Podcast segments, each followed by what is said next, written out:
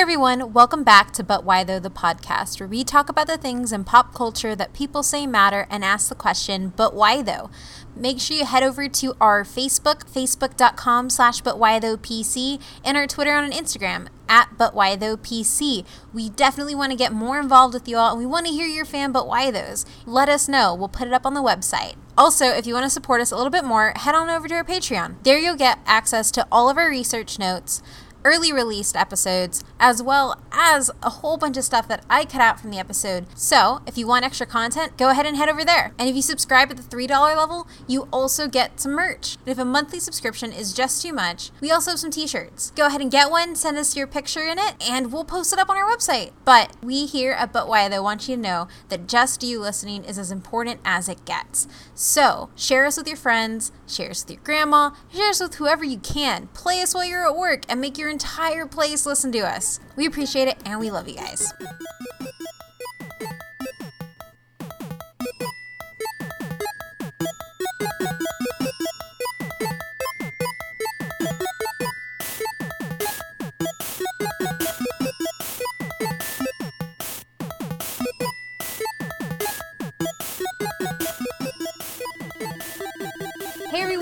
Happy Halloween! Today we are going to be talking about a franchise that spans 26 games, 6 live action films, 4 animated movies, and a whole bunch of other content. It is the pinnacle of horror survival video games. It is Resident Evil. As always, I'm your host, Kate, and I'm here with little Adrian. Aww. Hey, how's it going? and Matt. Hello. So, first off, congratulations, Adrian, for being married. Yay. That's the one little Adrian you ever get on this podcast. I don't know, again. your mom wanted it every episode. No, never again. She doesn't. She doesn't make the rules here. I'm married now.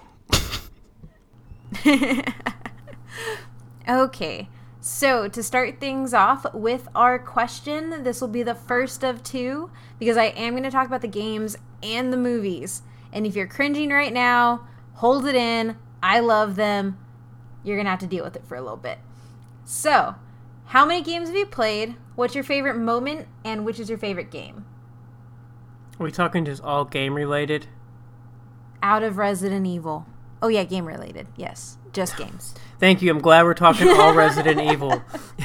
Yes, just games. Okay, I'll go first. I played zero games. I played maybe an hour of any of these Resident Evil games. Oh, damn.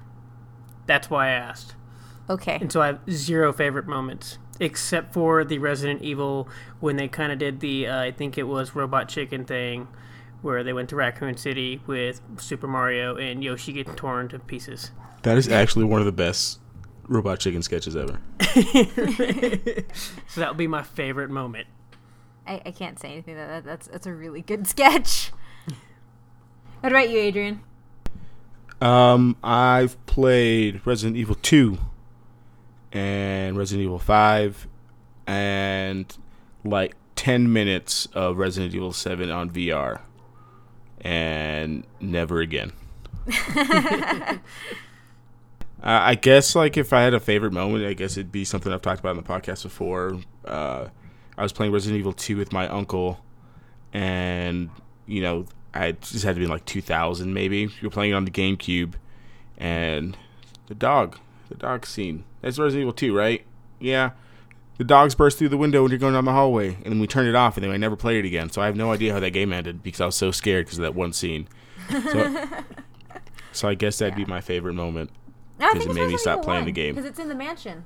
It's Resident Evil One.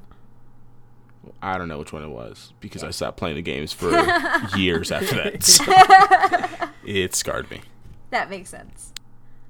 Um, so I've played Resident Evil One, Resident Evil Two, a little bit of Code Veronica, all of Resident Evil Five, like multiple times. Um, that's and this is going to be considered like heresy to Resident Evil fans listening to this right now, but that's actually one of my favorite ones. Um, and then unfortunately, I played parts of Operation Raccoon City and Resident Evil Six because those were terrible games. I say, I think if you'd have said Resident Evil 6 is your favorite game, game that might have been bad. Oh no, people hate Resident Evil Five. Have you seen how bad Well, I know, well, but okay, six isn't divisive. Everybody can agree that six is trash. Well, that's what I'm saying. So if you actually accept six, then Mm, okay, that makes sense. Um, I've also played a whole bunch of a lot of them. I've played parts of Outbreak. I've played parts of Umbrella Chronicles. I've played parts of Mercenaries. Um, and there are some of these games that I didn't know existed, and I like to consider myself a pretty big Resident Evil fan. Oh, and Resident Evil 4. I played Resident Evil 4. I don't know. I didn't say that. Because I've played the majority of the series. Um, at least continuity wise, because a lot of these games, as you'll see, are thrown in as extras, or as Matt said in Assassin's Creed, money grabs. Um, and I will eat all of the crow because I gave Assassin's Creed so much stuff for its naming schemes and some of the other things, and Resident Evil is way worse. I'll say it literally says three. then there's like five games before they even get to four, Yep. and then like from five and then to there's six. remakes and director's cuts and ones that are technically not remakes but have some extra stuff in it to make it into a new platform. The day before of like uh, exclusive content. Yeah. So we're going to get into that all right now. I will be leading us through the mansion tonight. And uh, yeah, I just felt like doing something spooky, and Resident Evil is awesome. So here we go. Well, please don't scar us for life because Adrian's already been scarred once. Oh crap! I forgot my favorite moment. My favorite moment is actually the dogs as well. Because of the very reason Adrian gave. I mean, I sat through the rest of the game after that, but that was the first time I realized a video game could scare the crap out of me. And I've talked on the podcast before. I love horror, I love scary things, and those dogs are extremely terrifying. Not fun for me for the opposite reasons of not liking being scared and it scarring me for life. So, opposite spectrum. And that's why this is a good podcast. I don't like survival horror games or zombies. Ah, this is true. Damn it. So I'm the only one porting these games. You go ahead and report support all 26 of those games. I can't I can't in good conscience support all 26 of those games. um so the game slash franchise is known as Biohazard in Japan. It is a survival horror game media franchise created by Shinji Mikami and Tokuro Fujiwara through Capcom and originated on the PlayStation before it ended up being ported over to many, many, many, many different platforms at different times. The success of Resident Evil 1 led to the production of two more games in 98 and 99, and then caused Resident Evil 2 to be ported over to the N64, which then led to a port of all three um, 1, 2, and 3 to Microsoft Windows, and then the fourth game was developed exclusively for the Dreamcast in 2000, and then that also received ports. By the then- way, Dreamcast is by far the most underrated console and platform ever. I think GameCube is. No, I love the Dreamcast. Just because they got sued because they tried to copy and they lost all their stuff, and you could burn all their games illegally, which was really cool. But so that's why you like the Dreamcast? it was cool. I like it. First time they had internet. Back I love- my I love- day. I know. I love when Matt shows his age on the podcast. I loved my Dreamcast. I bought it when there was a Toys R Us for my birthday. There still are. Do you like your Atari Us's. too? I have played a guitar, Atari, Atari, Atari. By the way, I actually did like Atari. It's pretty fun, but I wasn't a big fan of the Mash game that apparently everybody liked. But still, I didn't know there was a Mash game. Again, Matt with his mash. Fun facts of fun Mash facts with Matt. Matt Mash facts. haven't watched that much Mash. Um. So as I was saying, it was developed exclusively for the Dreamcast in 2000. That then received ports, and then Code Veronica was ported with changes to the Dreamcast to the Dreamcast. But then the new version of Code Veronica with these changes was then ported again to the PS2. So the reason I am telling you all of this really convoluted development history is because that is the entirety of how the Resident Evil series goes.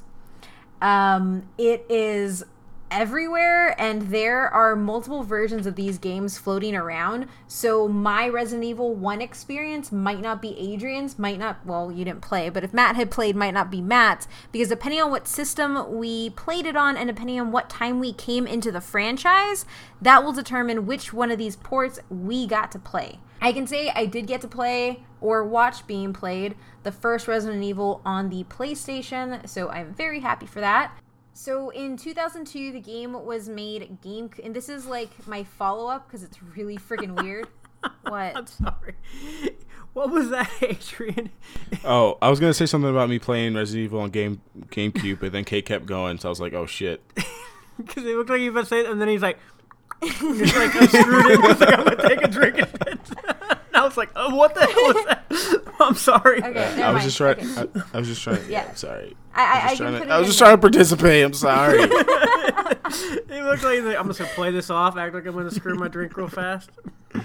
How is it? How is playing Resident Evil One on the game? it was really great until the dock scene. 'Cause That's all I remember playing it. But it was really good. I mean, I, I I'm with you. I love the GameCube. I think it's one of the most underrated consoles ever. And I didn't I didn't know that there was different ports on it, so I didn't know that the PlayStation version was different than the GameCube version. So, not that I'd be interested to go back and play because I'm never playing that game ever again. But I'm glad our experiences were different. Yeah. And even though they were both different, we still got scared at the same part. So I guess that's what really matters for Exactly. for this game. in a lot of them, specifically Code Veronica and some of the other ones, they had like extended scenes, different uh, different gameplay, and um, different mechanics. So you could kind of see it as like they do one game and then they'd kind of edit it to make it better and then release that one exclusively and then release that back on the one that it was on before. Is probably the easiest way to put it. So I do have a question. Do you Yeah. think this is because it's a Japanese type game, like a, a developer, or do you think this is just because it's Resident Evil and these people decided to do this? See, I don't know necessarily. I think the fact that so if you look at all of the systems that they're jumping ports through, they are all Japanese companies. So I think Right. once Microsoft comes on this on the scene, it does make that exclusive like exclusivity to one of the consoles and this is also when there were a whole bunch of consoles floating around at the same time so um, i if you're listening i don't know if you know but the ps2 was well was active and games were still being produced and printed for the ps2 well into the P, uh, ps3's heyday. And that actually ended up hurting sony really bad and almost killing the ps3 when they finally had to stop making it. So i would i would lean more towards the fact that it's a japanese franchise moving within um, one moving before console wars and two moving amongst other japanese gaming systems that's what i would kind of put that as because i don't think we really see it happen a lot in other other places plus it's capcom so it's not something that's directly linked to playstation or nintendo um, so they have that ability to do that i sounded smart guys Yeah, that sounded like a yeah. You you played you played video games and no things. It sounded really good. I like that. Yeah. No one's gonna call me a fake gamer girl again. Okay. So back to GameCube exclusivity. So in 2002, the series was made um, was made GameCube exclusive and included a remake of Resident Evil 1, which is what you played, Adrian. A prequel game and Resident Evil 4, all of it which were on that console, with the last Resident Evil money being held at or why did I put the money sign? I don't know. That's what I was wondering. I was like, did you get into money It's grabs? the four, yeah. With the last one, Resident Evil 4, often being held as the pinnacle of the Resident Evil games. Um, this is kind of divisive just because you have a big shift in gaming mechanics and gameplay. But it was seen, it is pretty much overwhelmingly understood as a change in the franchise, and critically, it's accepted as the height. Um, so all of these were on that console, and then they did really well, and then game uh, Capcom was like, we don't want to keep it exclusive anymore, so we're gonna port it all to Windows and the PS2 and the Wii, and then HD versions were also made accessible for the PS3 and the 360. But the fact that it extended those GameCube exclusives to these other platforms, it then opened up the contract to let all of these other titles that weren't available on the GameCube to suddenly be available on the GameCube. So essentially, as convoluted as this system is, it benefits the player in the long run because it means whatever system you have at the end of the day at this point you can play all the games in the series at that time. So it was also able to double dip when it comes to producing sequels after resident evil 4 and so i believe the way that the contract was structured was it couldn't produce any games outside of the ones that were made exclusively for the GameCube within their contract that went within the series. So what Capcom did was they released sequels exclusively on the PS2 that weren't direct sequels. And you're looking at stuff uh, that just like uh, Umbrella uh, Umbrella Chronicles and stuff like that that don't really fit um, into the story neatly, and it was kind of like their loophole. So that's all the development history I'm going to give because I thought it was really interesting, and if I went further, I would just end up getting lost myself. So, quick rundown of the games. There are 26 of them, produced from 1996 to 2017. You have Resident Evil, Resident Evil Director's Cut, Resident Evil 2, Resident Evil 3 Nemesis, Resident Evil Survivor. Oh wait, I pro- probably give the years, right? Years are probably important because some of these are like multiple. Okay, so 1996 you have the start of the series with Resident Evil. 1997 you have Resident Evil Director's Cut which is a longer version of the first game. And in 1998, you have Resident Evil 2, 99, Resident Evil 3 Nemesis. 2000, you have two games Resident Evil Survivor and Resident Evil Code Veronica, which Code Veronica is actually re- uh, held as one of the top games as well. Um, 2002, you have the Resident Evil 1 remake. Then you also have Resident Evil 0 that same year, which is a prequel. Then you have in 2003 Resident Evil Dead Aim and Resident Evil Outbreak. 2004 you have Resident Evil Outbreak File Number 2. 2005 Resident Evil 4. 2007 Resident Evil The Umbrella Chronicles. 2009 Resident Evil 5, as well as Resident Evil The Dark Side Chronicles. 2011 Resident Evil Mercenaries Versus and Resident Evil Mercenaries 3D. 2012, you have Resident Evil Revelations, Resident Evil Operation Raccoon City, and Resident Evil 6, and that is probably why Resident Evil 6 is a terrible pile of garbage. And in 2015, you have Resident Evil Revelations 2, 2016, Umbrella Corps, and in 2017, Resident Evil 7, Biohazard. I'm going to drink my water because that was a long list. You can't ever make fun of Assassin's Creed. I will never make fun of Assassin's Creed again. It's a lot of games, and a lot of them sound fake. Also true. yes. and these are also not the Japanese titles either, because um, the series is Biohazard there. Fun fact: you skipped 2001, by the way. Did I skip yes. 2001? Oh yeah, in 2001 you have Resident Evil Gaiden and Resident Evil Survivor 2 Code Veronica. That is also in there. Um, and then there's also games for like the Game Boy Color and re releases on the PS Vita, and it goes everywhere. Like, this franchise is in everything. Can I play it on my phone? I believe there is a phone game. But this was enough to cover, and I wasn't going to go into all of that. Um, any questions so far? Why is Resident Evil 6 bad? It's a really big rush job with a lot of drops in story, uh, mechanics, and gameplay. So, pretty much across the board. I think at one time it had like a 17 rating. Yeah. Cool. Just curious. It, I don't think, know. I never played it, so. Yeah, think Assassin's Creed Unity, but a little worse. A little. A lot worse. That's fair. Yeah. Yeah. okay. So, for those of you who have not played a Resident Evil series, I'm going to run through the story. And this story only has to do with the games titled Resident Evil one, two, three, four, five, six, and seven, uh, and zero.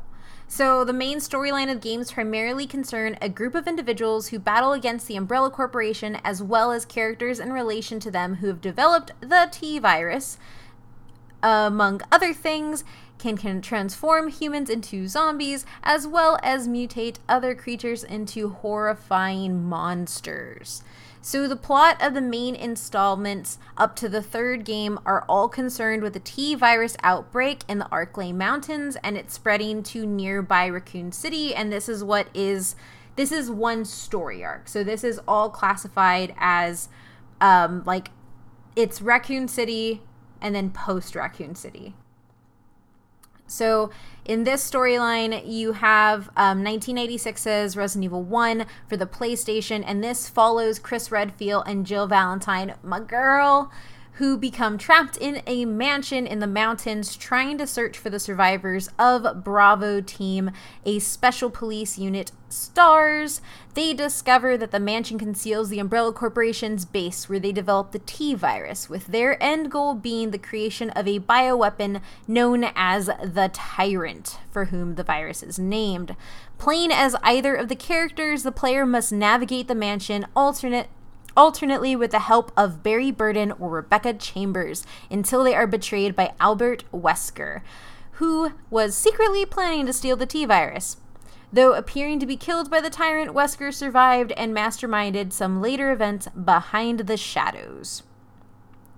Resident Evil 2 follows a few months after the events of the first game when rats start infecting the population of Raccoon City with the T virus. Playing alternately as Chris Re- Chris Redfield, the sister of uh, uh, sorry, playing alternately as Claire Redfield, the sister of Chris from the first game, or Leon Kennedy, a rookie police officer. Starting on the day of the outbreak, the players must find and escape from the city while at the same time confronting the mad scientist William William Birkin.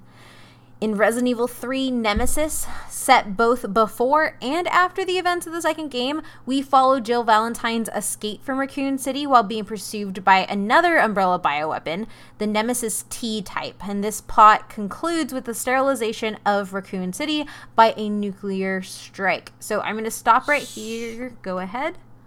So by sterilization, by nuclear strike, does that mean they just killed everybody? They made a big hole. Okay.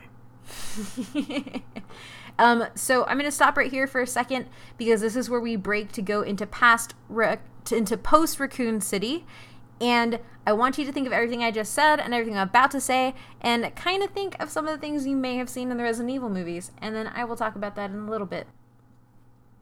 So, in post Raccoon City story arc time, Resident Evil Code Veronica follows Claire's journey after escaping Raccoon City. She is captured trying to break into Umbrella's Paris facility and transported to one of their facilities. The facility is attacked by Albert Wesker's forces and becomes also overrun with the T virus. Claire escapes and starts looking for her brother Chris while having to deal with Alfred and Alexia Ashford. Unbeknownst to her, Chris finds his way to the island and tracks Claire to the Arctic Umbrella facility. At the game's finale, Chris defeats the genetically modified Alexia, faces off against Wesker, and escapes with Claire. Resident Evil 4 follows Leon Kennedy's mission to rescue the daughter of, pres- of the President of the United States, who has been captured by a Spanish cult led by Osmund Saddler, the Illuminados. Instead Is of that like Spanish for Illuminati? Illuminati. They told you just add an O and you can speak Spanish.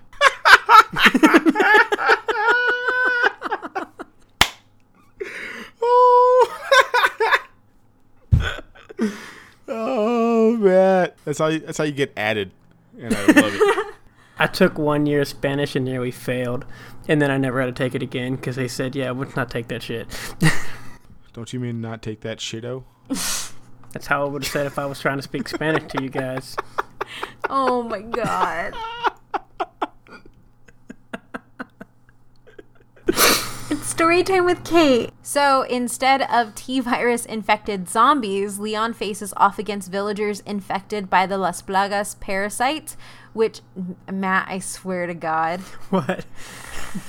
What? I didn't say anything. Leon faces off against villagers infected with the Las Plagas parasite, which makes them unyieldingly murderous, but also maintains their dexterity and mobility, unlike the slow Shamaline undead that we have seen until this point. So, this is why Resident Evil 4 is either liked or loved, because it changes the mythos of the world and it introduces new um, new creatures for you to fight, new rules for you to fight by. And on top of that, it also starts to introduce this. Um, it was already kind of that, but it in, starts to introduce Res- the Resident Evil series into this realm of biopunk, which is a realm of science fiction that is specifically focused on genetically altered people and bodies and things like that. So Resident Evil 5 concerns Chris Redfield's attempts to stop the, the to stop the selling of illegal bioweapons in Africa, help, helped by Sheva Alomar.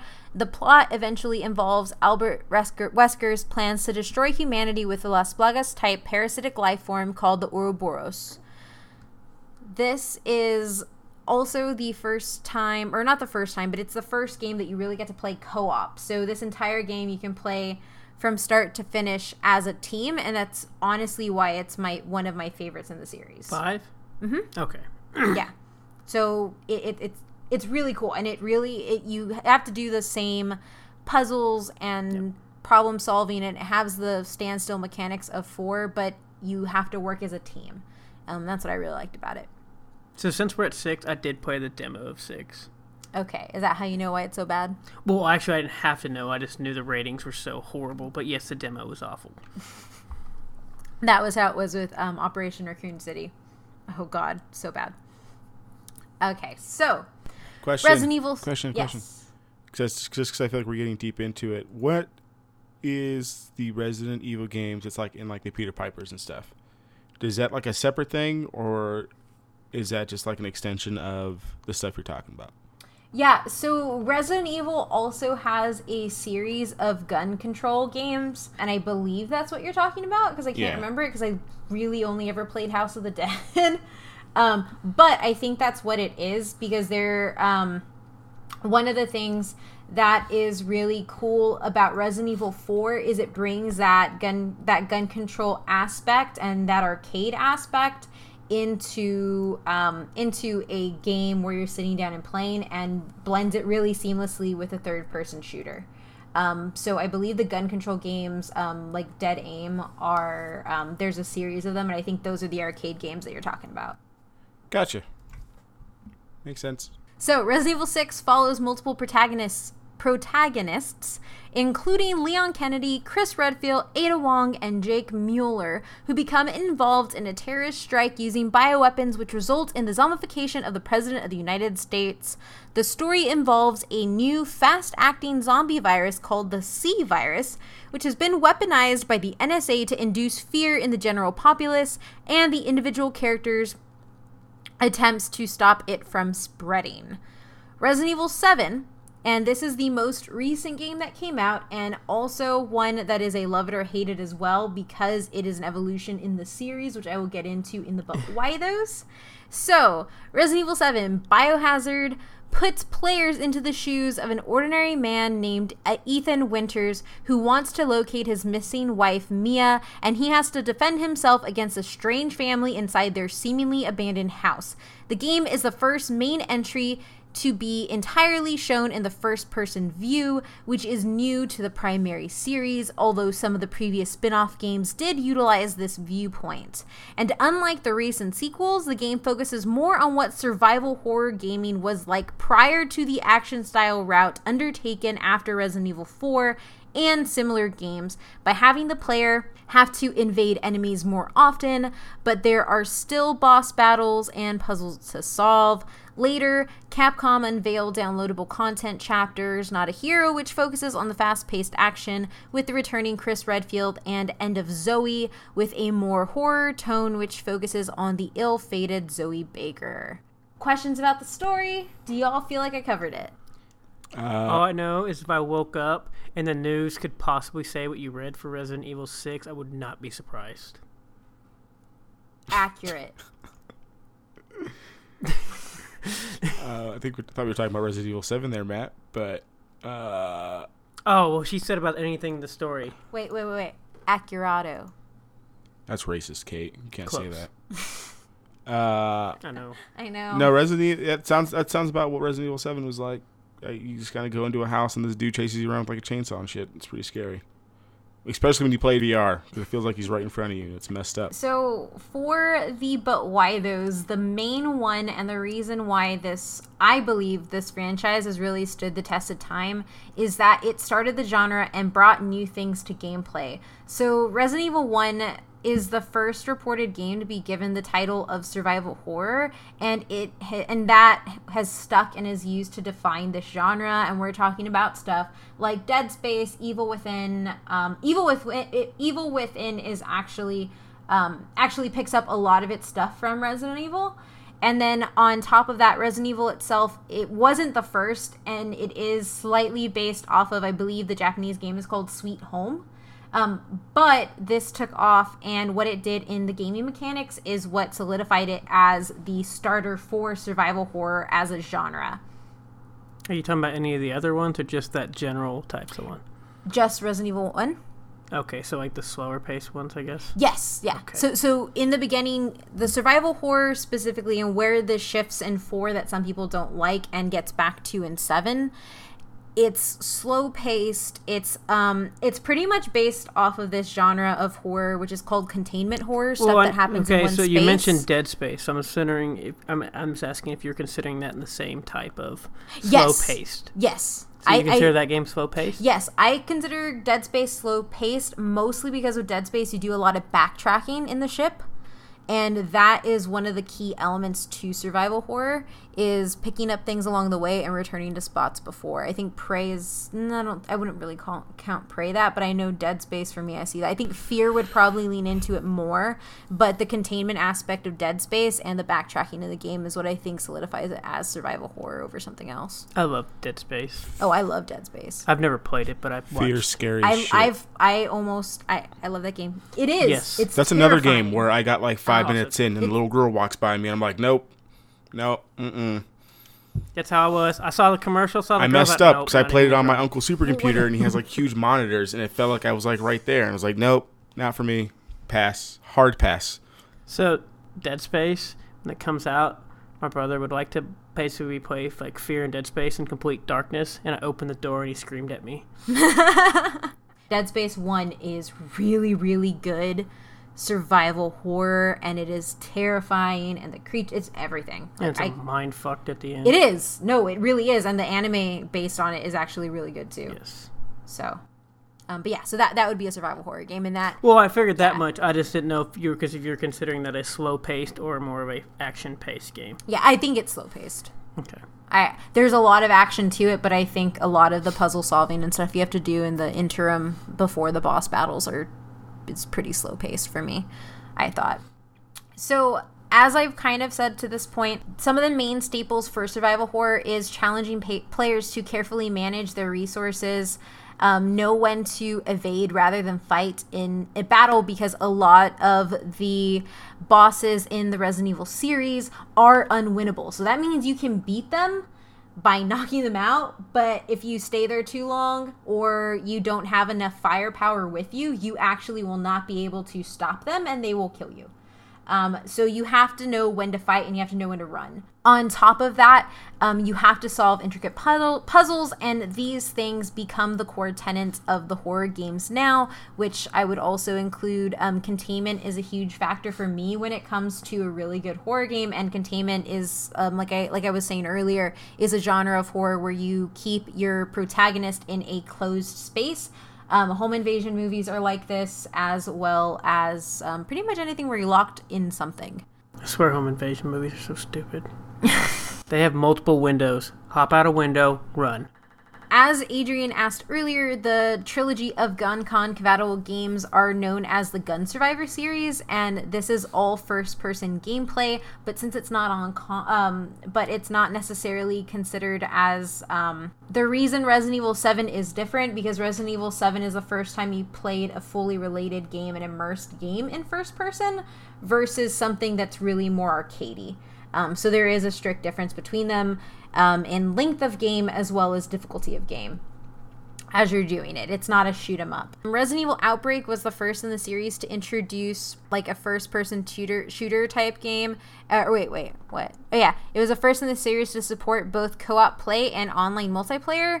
And this uh, Resident Evil Outbreak was done to fill in with side stories between Resident Evil and Resident Evil, uh, Resident Evil 2 and Resident Evil 3. It also brought survival horror into multiplayer shooters, handhelds, um, and it brought the horror movie style and story and scenery while also uh, mixing it with action. And you do lose some of the scares, like Adrian and I said, like with the dogs and that real uncomfortable feeling. Um, I would say in that at like right before Resident Evil 4 and then immediately after Resident Evil 4, it's almost all like Lara Croft, Uncharted, adventure style gameplay versus um, the real scary, immersive survival horror. So all this matters because without Resident Evil pretty much starting this this this love of horror games, you probably wouldn't end up with a Silent Hill being as big as it was, um, Dead Space, Fear, and although I would solidly say Dead Space is better than Resident Evil, um, Resident Evil will always have a place in my heart because of what it did to set the foundation for all of these games to do well. Because a lot of the stuff that I love in Dead Space, I see as being brought from uh, like from Resident Evil. Like anytime a creature breaks a glass, I automatically think of those damn dogs. um, and to have something like that that can stick well beyond its years, that to me is what makes a game last and what ultimately makes lets you do a franchise of 26 games, even though some of them suck, and keep coming back. The physics in Dead Space when they're actually in space is awesome.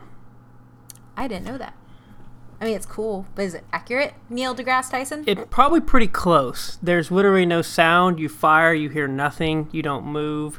You can get propelled all the way. It's pretty cool, actually. And it was one of, and some of the most scariest points in Dead Space are when you're in parts where there is no sound, because a lot of horror uses sound and Dead Space does it without sound a That's lot what I'm saying. of So you're, like, in space. and that's what makes you more uncomfortable. Yeah, you're in space. There is no sound, and you're literally fighting in between the physics and actually having space of no sound. It makes it really crazy and intense. It's a silent, obviously, Dead Yeah. Space.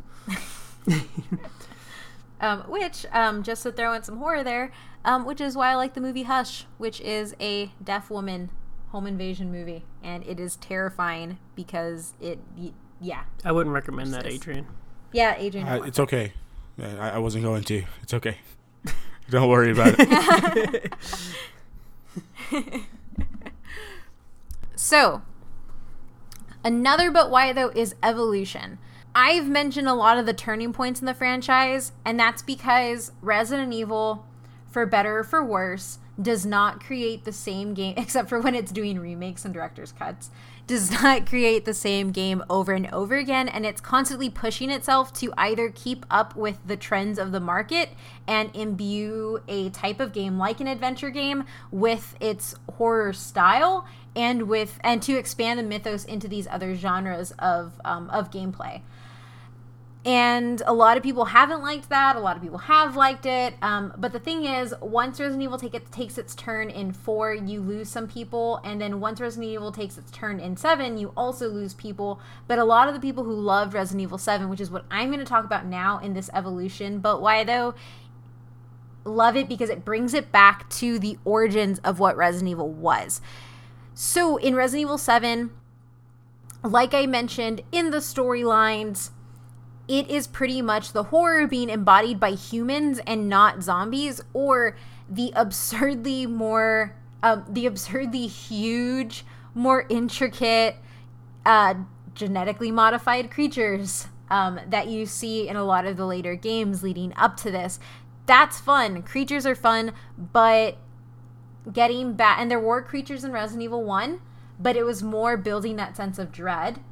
Um, and so, where other games were focused on scare through creature design, jump scares, and reveals, Resident Evil 7 aims to portray fear in the shadows of things we recognize by normal um, from normal life, and that is a direct quote from um, one of the people involved with the game, and by centralizing the narrative on a on people and a family and newspapers, they use this to build real tension for the long term.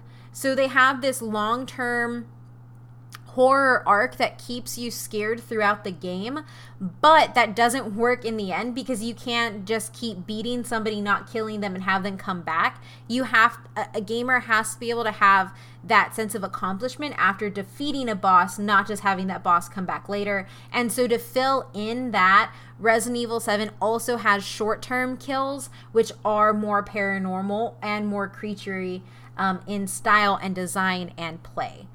So it kind of caters to both while also making sure that it, it's trying to build that sense of containment that you had in the very first game of the series.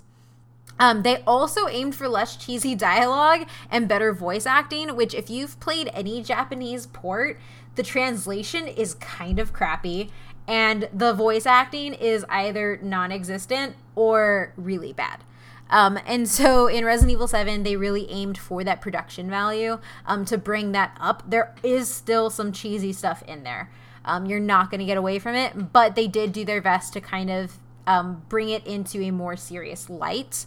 This game also brings you back to some of the original things that I mentioned before that make a horror survival game great and what make Resident Evil 1 great inventory management, limited healing items, enemies that can't be dispatched with brute strength, and save rooms.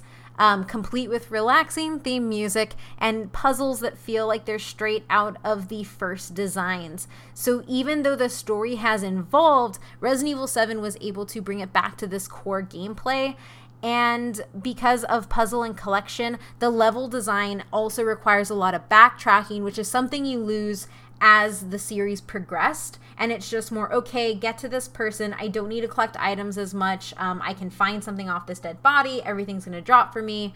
I'm done with this level. On to the next one. I never go back. And this doesn't let you do that. You really have to take everything into account. Um, and this is also like i mentioned before where it breaks the norm of the series and goes completely first person for VR, so it is kind of a money thing, but also for a more immersive experience. Um, I personally don't like first person games that much just because I get motion sick, which is probably why I will never play VR. So, yeah. Anything on those two but why those? or on that it could be a money grab thing, but that game is scary as shit in VR.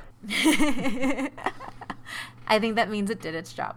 So, this the it is also important because it is wildly successful. So there are comic stand standalone novels, novelization, sound dramas, think podcast but acted, um, films, animated sequels, action figures, and pretty much any other kind of media you can think of. They're on. There are like Raccoon City jeeps and stars cars and stuff like that. Um, there are giant haunted houses.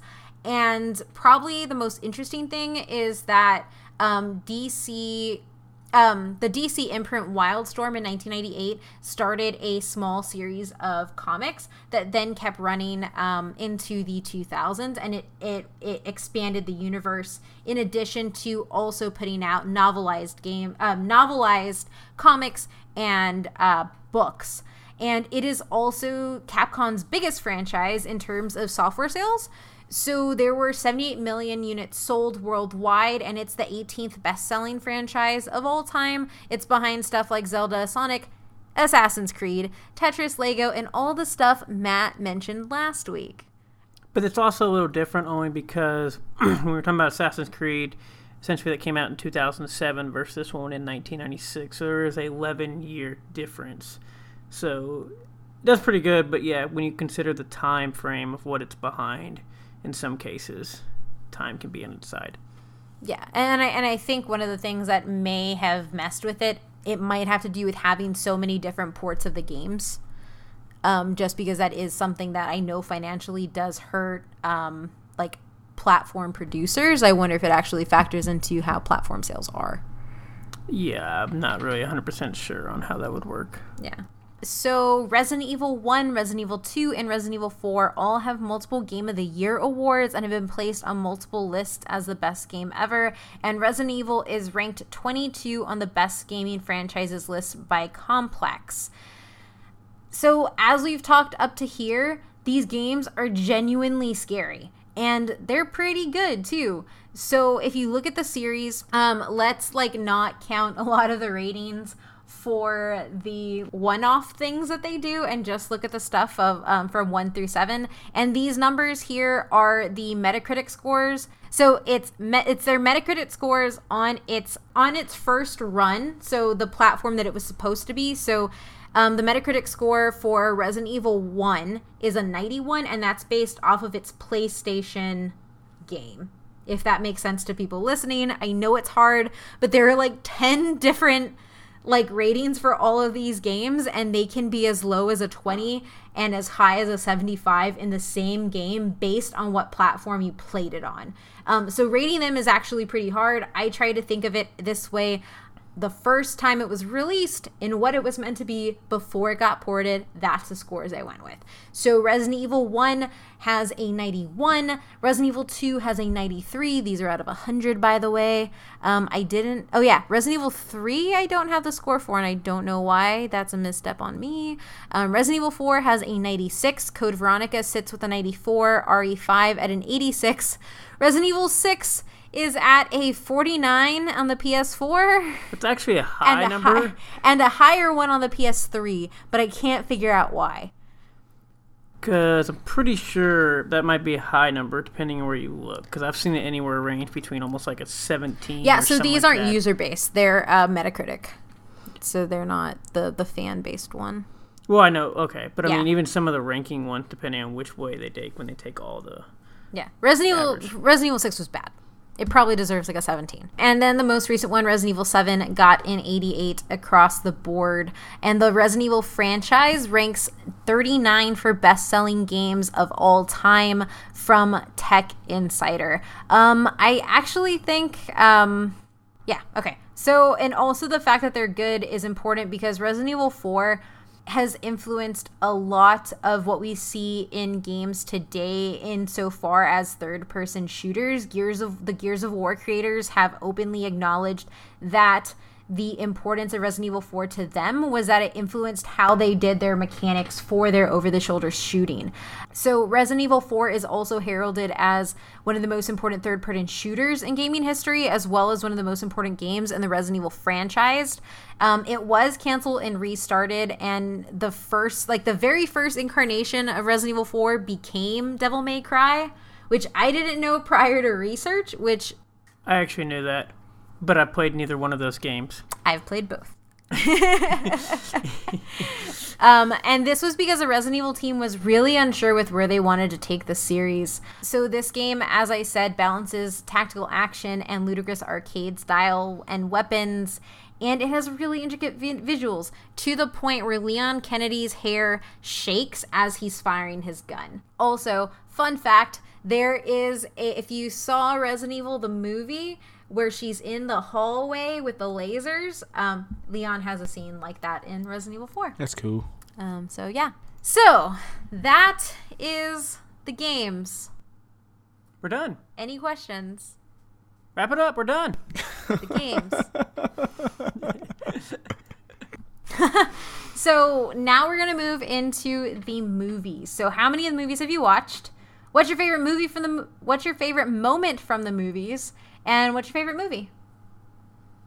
Um, so I'll go this. So while playing zero of the games, I've actually seen. I want to say I've seen four of the movies, but I do not remember the fourth one that well. And I don't really have a favorite moment. One because some of the stuff like the first original movies came out so long ago that I do not remember that well. But I have watched those and I actually did enjoy at least the first and second one. I try to act like the third one never existed. I think the director kind of does too. And then the fourth one, I don't really remember that well. And after that, it was turned downhill, and I didn't care anymore. What about you, Adrian? I can't remember the last one I saw. I think the last one I saw was probably Afterlife. 'cause I think I'm two behind. That's Okay, the fourth Yeah. one, isn't it? Yeah, and then you have Retribution and Yeah. Final Chapter for six. Um, my favorite moment, which is the one where she like fights a dude with like the big like Gatling gun. that is Resident Evil Apocalypse, and she is fighting Nemesis. I like that one. That's the only one I can like genuinely remember like in my head is is the apocalypse one. Just because that little girl is creepy as shit. Yeah. I, I would go with that one. Because the little girl was creepy? And that last fight scene when she's fighting the big dude is kind of cool. And he's pretty cool looking. I find it hilarious when they try to like have these little children or like something, and all they end up being is, like little really really creepy, and you just want to like leave them. Yes. When the whole point is. But to then try again, save the them. whole hallway thing with like the laser thing is also pretty cool. I don't know which one that one was, but that one That's the very first like one. the very that first seems pretty dope too. I can't I can't argue that scene not being dope. So for me, I have seen all of them. So it is 31 days of horror, which I am doing. I've been watching about three horror movies a day. And Job. I have a job. It allows me to watch three horror movies a day while I do work. so I watched all of them. And I have to say, I love this series. Like, I really love this franchise. And I know a lot of people don't, and that's perfectly okay because there are a lot of flaws in it, and I get that. But the Resident Evil movie franchise is my Fast and the Furious. And so that's Hold, kind of where I'm hold at on. with that. Ho- hold on. don't you don't you put that in the same conversation. Oh my god. Who's made more money? Really Who's made more money? fair. Salute me familia. Where your where your rock where your rock spin-off set? But anyway. And the third one's just like Tokyo Drift. Nobody cares. It is! There we go! I can see that, yeah. Accurate. But I, I definitely see what you mean. Like, I kind of just got lost because I didn't keep keeping up with it. Like, if I didn't keep keep keeping up with Fast and Furious, I'd be totally lost by like the seventh movie. Yeah, I, I mean, so before I get into all of that, my favorite movie is the first one because out of all six, I love them all. If they're on around me, I will watch them and enjoy the hell out of them. But the one that I will always put into my DVD player or in this new age of technology, open up in my Microsoft Movies app, will be the first one. I will watch that movie over and over again for a whole bunch of reasons, but it has two scenes for me, and that is the dogs and the hallway scene. And those are my favorite two scenes. Um, I think they're great. Michelle Rodriguez is awesome in it. Um, but I think the cool thing about this franchise as we start moving into talking about it is that even though it's based off of a video game and it is it is the most successful franchise based on a video game. You do realize that's not saying much. Well, I know that. I think that I think that says a lot actually, because they've made a lot of money for movies based off a video game. They've made quite a bit of money. so Well, I know for so- that, for how much money they made, I guess the fact that like so many video game and franchises have just like failed I- but to the thing- movies even have this many. But but see, but the, that's the thing is, it, I guess it is saying much because it, they made it to six movies, due in large part because they knew that when they spent forty million dollars on this movie, they would break that and they would be profitable. And they are pretty much flops in the states, but in Japan, and you can say what you want, Matt. Like Japan has almost fully funded this entire franchise because of how much they love it. I I critics don't love it. A lot of fans don't love it. I do. Keep your slander to yourself. I, I, enjoyed it. the first two, and then the and then the third one happened. I think they're super was- entertaining. I, I just- yeah, big action. I see them as action yeah, movies. that's that's how I see it. Just action movies. You're not going in there then, like to see said, like if they wouldn't have- Shakespeare or something. You know. No. exactly. And honestly, if they would, I mean, much as I enjoyed them, if they wouldn't have convoluted the last like the like the fourth one and up to like the last two where they have like I mean, they're just kind of side break with the plots that have nothing to So, like- personally really do in a flowing matter. Like, like I definitely agree there. I think the narrative does definitely break down after the first um the first two. The the the link to the third one is kind of there, but um four, five, and six are kind of separate, and I kind of like it, and it doesn't bother me because they feel like video games.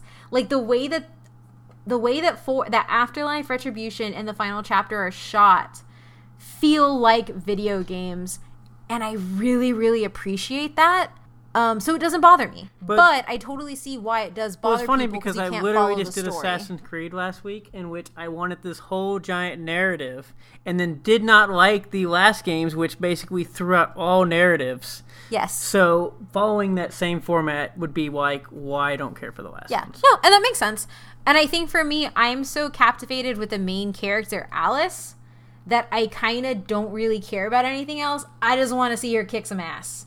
Um, and I see them as action movies, and that makes me happy. She does make this whole series. She does. Like if they would ever bother to replace her, I don't. I mean, I don't know about the Japan people, but I know it probably wouldn't even. Yeah, so they are rebooting the series, um, being produced by James Wan, who is the director of the Conjuring franchise. Um, it could be good, but I just honestly don't see them doing anything close to this kind of stuff. Um, Isn't The mostly- Conjuring a type of movie they tried to make really cheap just to make a bunch of money off of? No, they're not Blumhouse movies. Well, I know they're not, but I think they did the same concept with The Conjuring, didn't they? Well, the majority of horror starts out cheap because nobody finances horror. So now you have things like Annabelle Creation and The Conjuring 2 actually getting larger budgets and big budgets because they know people are going to flock to it because they've established themselves as a franchise. The first Conjuring movie and the Insidious movies, um, he also did the Insidious movies, are low budget because they have to be because people don't really, um, they don't fund horror movies. Um, that's pretty much what it is. It's the same reason why comedy movies don't get large funding either. Um, and so after you establish yourself, you can then do other things. Um, so yeah, he could do good because he's good with horror, but it would change it completely because the main thing that Paul W. S. Anderson, the director of these movies, did was he was a huge fan. Um, going into the first movie, Mila Jovovich, um, or Jovovich, we heard her on the radio where she complained about people saying her name. I apologize, Mila. I really, really love you. Um, but Mila, the director, and Michelle Rodriguez were all really, really, really big fans of the franchise. Um, so Mila had actually watched it being played when she was younger with her brother, and uh, Paul W.S. Anderson had played them, and Michelle Rodriguez is a huge gamer and was in love with the series from the beginning. So when they came into this, they kind of knew that they they had to please two audiences. You would have the hardcore audience coming in, really wanting them to. Sorry, you wanted the the hardcore audience coming in, really wanting them to do the game justice and do everything like it like it is in the game, and then you would have then you would also have the outsider who's not familiar with the franchise not being able to know anything when they come in. And so when it came to building out this franchise paul w.s anderson said we need to do a protagonist who doesn't know anything which is one of the reasons why alice doesn't have any memories because she's supposed to represent the audience learning as we go. He really fought to make it a female lead. He fought really really hard to make her a female lead because that almost didn't happen um, and the way it does service to the fans of the game or the way i believe it does is that if you when you listen to me going down the story of these games i'm a hundred percent certain there are points in there where you're like hey that was in a resident evil movie. That was in a resident evil movie down to starting off in the mansion with the underground facilities to the nuking of Raccoon City. And you also have the casting of these characters, and this is one of my but why those for it is when they bring in characters from the franchise, they cast them so freaking well. Jill Valentine in Resident Evil Apocalypse is perfectly casted for Jill Valentine in the series, and they match everything up. Same thing with Wesker.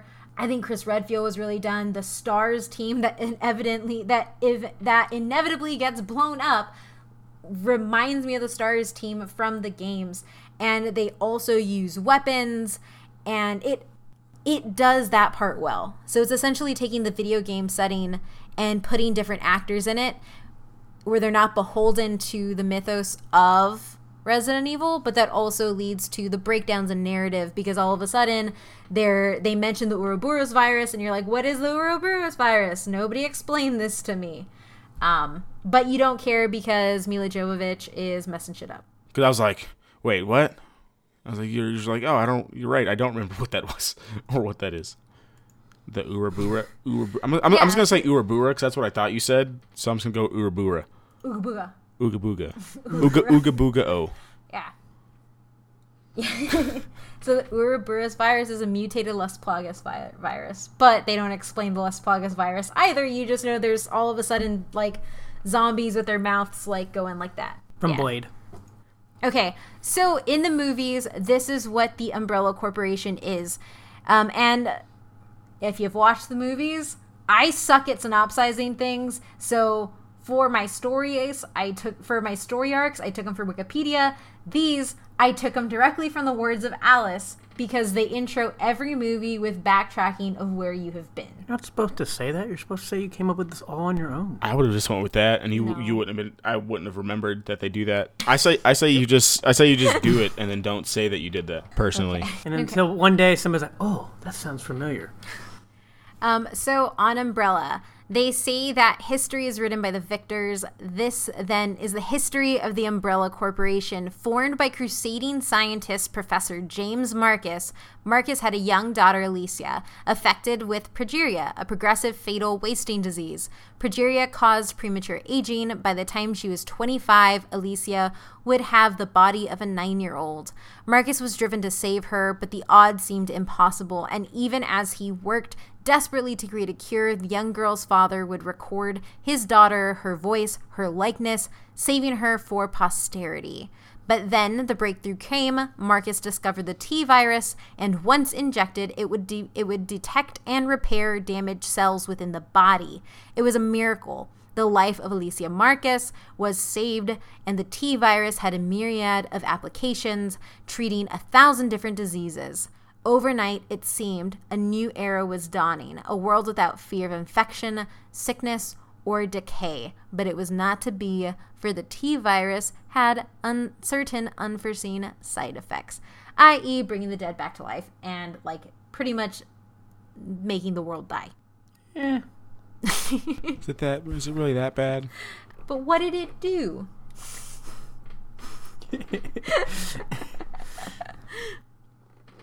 Um, so that's a little bit of the corporation that Alice is fighting and dealing with through these six movies.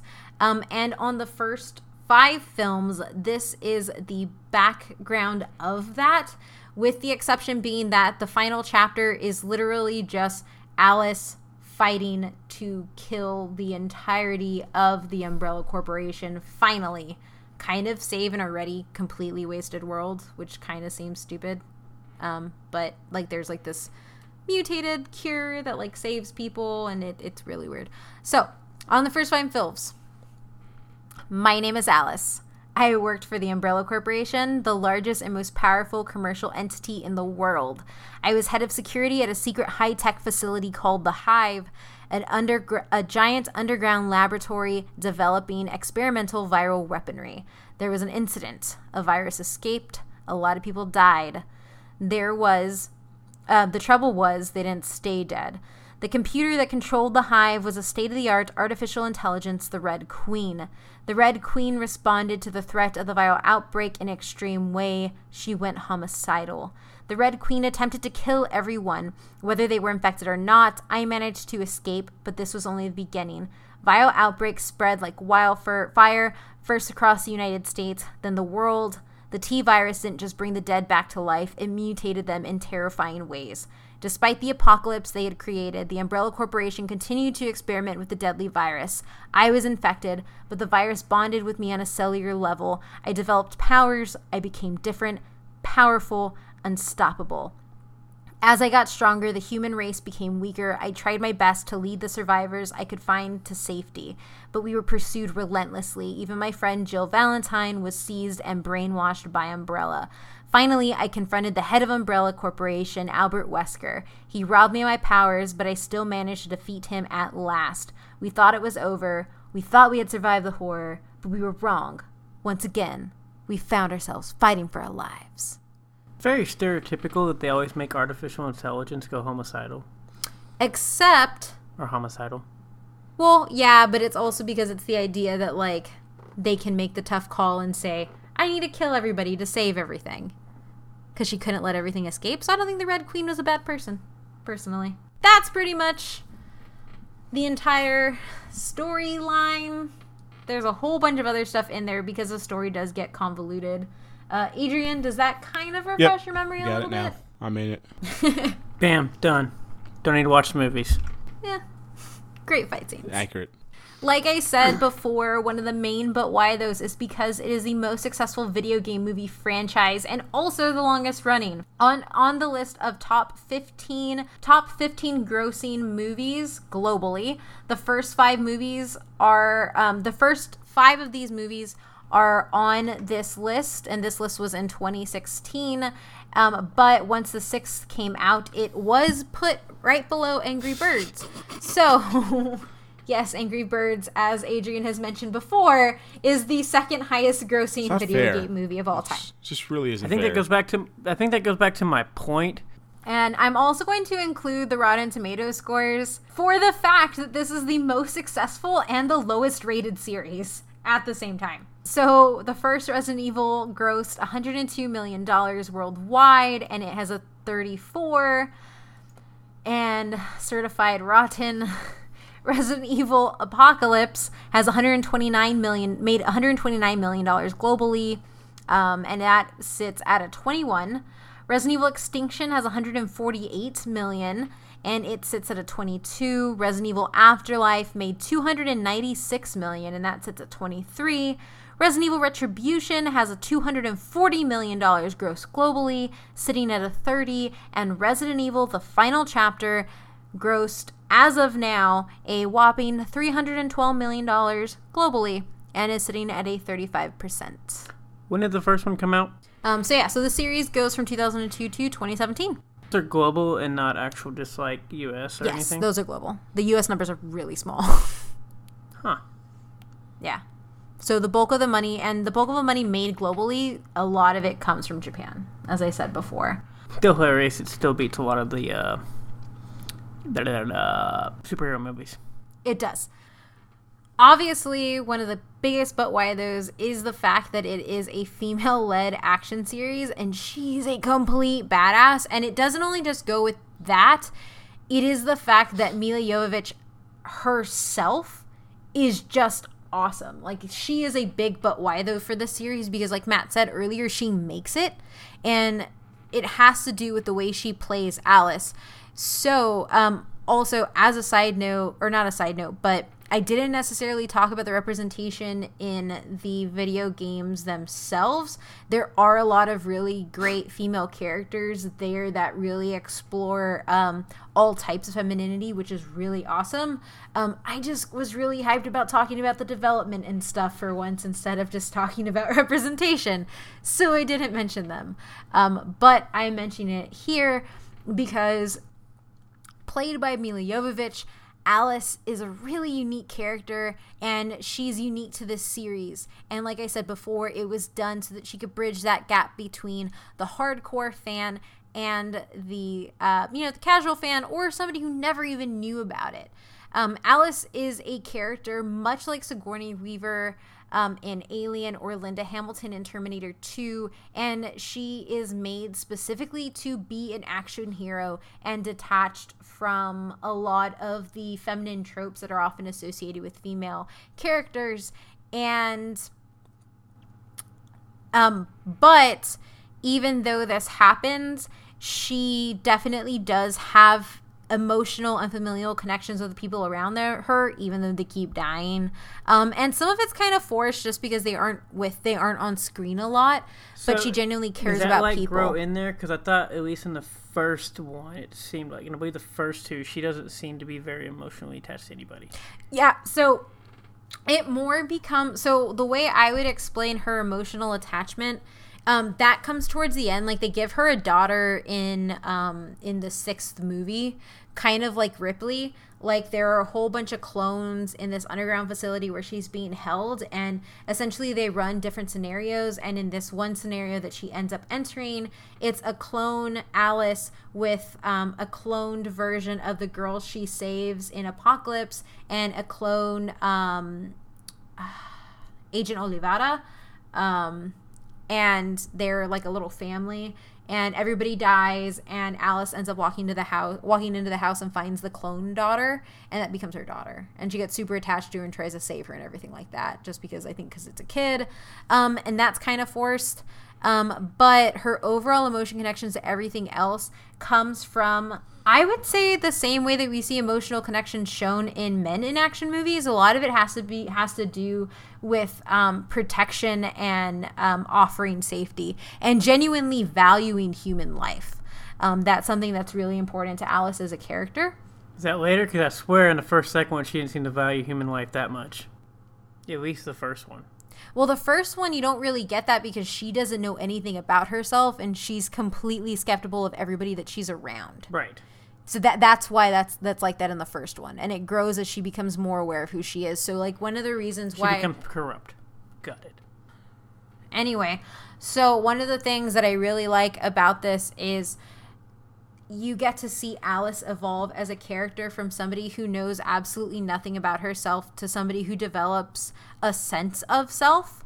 Um, and it's ultimately guided by the need to take down Umbrella. She is, for all intents and purposes, a strong female character. And the reason I don't have a problem with her, like I talked about in Arrow with a lot of their characters, is we actually get to see Alice's development from somebody who is essentially a newborn um, in that state with no memories and not understanding the world around her into somebody who will single handedly take down a corporation that has led to the destruction of the world and you get to see that growth.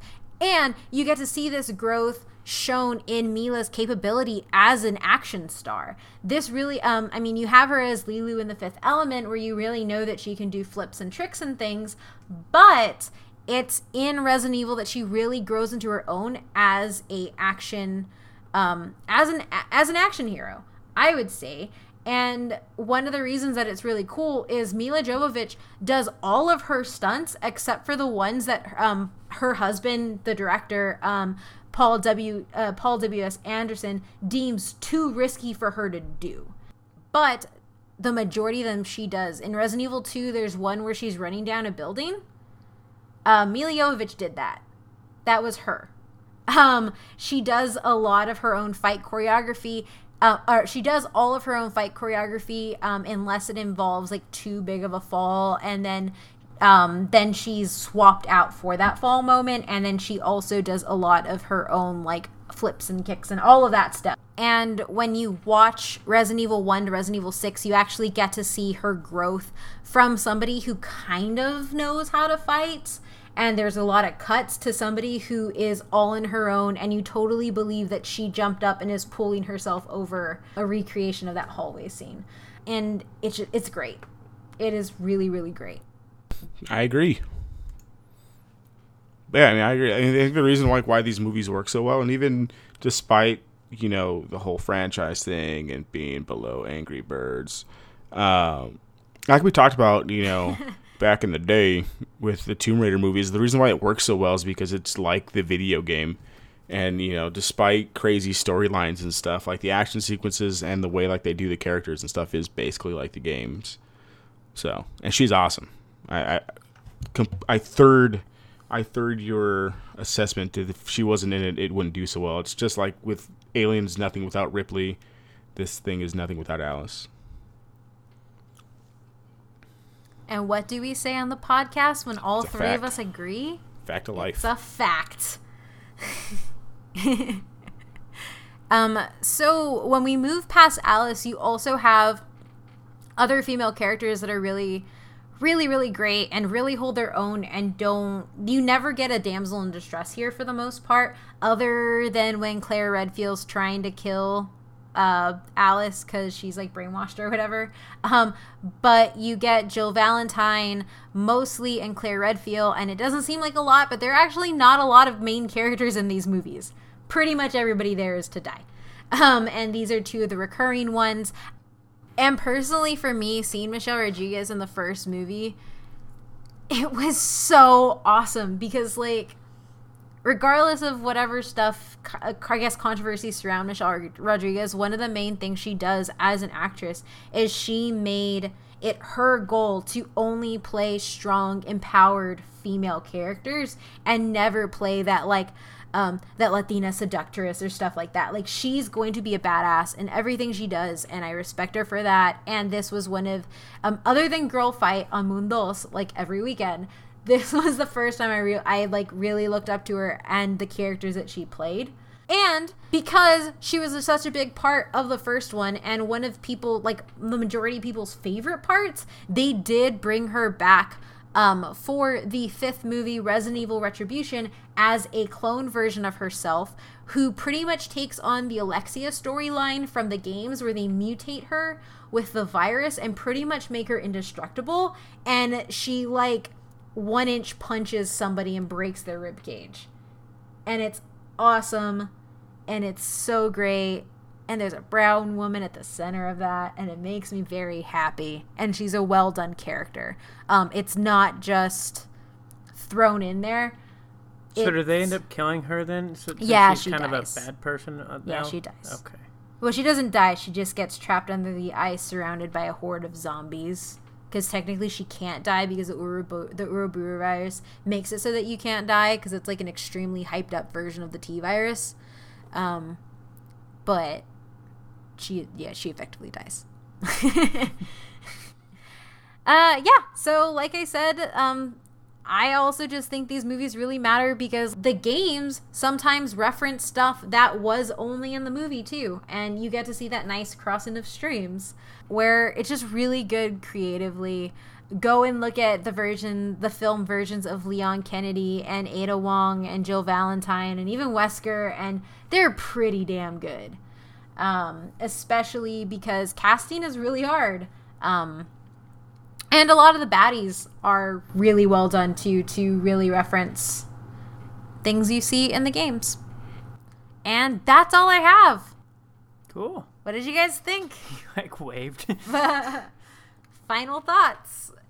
Oh, I was I was applauding in sign language because I was drinking water. So as I said, I will probably still never play any of these games because I just do not like the survival horror genre at all for games.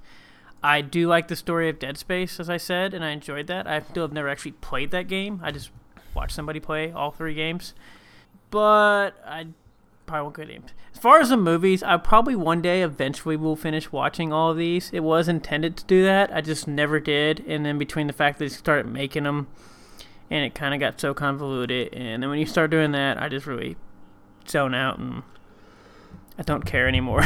We own them now. We don't own all of them. Yes, we do. I Why bought do we own all of them? because you were away and I needed something to do, and I bought them all Why? for research. I couldn't come and do an episode on Resident Evil without seeing all of the movies. Why can I not leave without you just buying a bunch of things? I'm so cute. Yeah. Adrian, final thoughts. Uh, I will probably also never play a game again, uh, especially if it's in VR. But I do appreciate what they do for like the genre of the horror video game. Like if without this, I don't know. Without Resident Evil, I don't know if you would ever have games like Outlast or Evil Within or even like The Last of Us. Um, so I think they do a great job there. Uh, I'm a sucker for video game movies, so even if they're not like the most, you know, Shakespearean drama, I mean, seeing zombies get shot in the face and seeing Ripley, uh, seeing Alice like scissor kick people is, is pretty awesome. So Kind of like I'll you. I'm not gonna watch lie, them eventually sucker for video someday. I don't know why. I know they're terrible, but I'm like, I think I'm gonna try this out, and then I always regret it. like I I'll, I I That's not a except video for game. the Angry Birds movie, I would not consider that a Pass. video game movie. hard pass. And if you believe it's a video game movie, you need to go grab a dictionary and figure out what a video game is. I think for me, I'm able to do with the Resident Evil series something that I'm not able to do with comic book movies, and that's and that's to really just accept them for what they are. But I think it's how Paul W.S. Anderson set these up so that they were there but not there at the same time. I think it really I will defend them from everything people say um because I just think they're great and I want to go buy Resident Evil 7 Biohazard so go out of town and I will do that. So we also have fa- uh, fan, but why those before we wrap this up? And the first one is from our awesome friends at Game Boys Podcast. Make sure you go check them out and listen to what they have to say on video games and things. Um, and they say, I think Resident Evil 4 is overrated played the games completely out of order. By the time I played four, I'd play, I'd already played through five, six, and one, as well as other horror games such as Dead Space, Fear, and so on. The version of RE4 I played was the port to the 360. That was a bad one, and had the gun controls mapped to the left stick. I'm sure um, I'm sure had I played it back when it was released, I wouldn't have minded, but we've moved so far beyond the shit GoldenEye controls that it soured the whole experience for me. Stopping to aim and then shoot all with the left stick. Overall, the experience felt clum- clumsy, slow, and incredibly dated, and maybe it was just the port or my headspace at the time. All I want to say is one of the benefits of playing video games as left-handed. In defense of the stopping um, the stopping to aim that was done to um, make you think what you were doing out. So since you can't run and shoot, you have to decide whether you actually have the ammo, the pow- the firepower or the med packs to actually defeat your enemy or if you needed to make a run to that ladder to get out of the way. Um, so that's why it was like that. But when you're used to playing um, easily move like free moving games, it really, really like it's hard to get used to our awesome friend Noel from uh, who is podcast host of Heil on Life, um, where I did an interview um, at YFAOFM says the Resident Evil movies matter to me because it shows how a badass female actress can be. The only stunts Milla doesn't do are the ones that the director won't allow her to do because she could actually die. Other than those, um, other than those few, she does them all herself, and she included an awesome gif of Milla Jovovich. At 24 7 Halloween, 24 7 says, So I've been a fan of the franchise when I was nine and I was watching my dad play RE2. It was terrifying to me, but other than the memories of spending time with my dad, I loved Resident Evil 2 because it introduced me to Claire Redfield. Tomb Raider was out too, but I never I never looked up to Lara Croft the way I looked up to Claire Redfield. She was out looking for her family, didn't know what um, what was what, and took care of a little girl and helped Leon keep his stuff together, all while being compassionate and powerful. To this day, I still love RE2 in all the games, but there's a special part of my heart that I still, in a way, admire the video game character. Also, her voice actress at Eight Court, at A Court Room really just empowered females and little gamer girls like myself at the time RE2 came out. Um, at Lost Treasure Pod says, a pioneer in survival horror that managed to evolve, experiment, and pull in many other genres over time, for better or worse. Um, at Pistol Whip Press says, it did zombies before zombies were cool. And then he asked, do we really have to talk about the movies? yes we do at Last Treasure Lost Treasure Pod. We do. Um, at Can Canned AirPod says, finally tune claustrophobia. Always get it. Always gets to me how const- how constrained and alone those games make you feel. At least the first and the latest. And at Buff Geek Podcast says, first adult game I ever played and played and played, and then bought the original trilogy on the PS Vita last year to play and play. Dot dot dot. so people love our, the Resident Evil games. Um, and I think that's that. Sweet.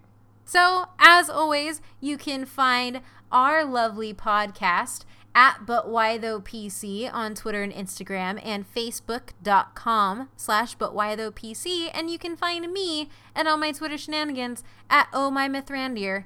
Adrian?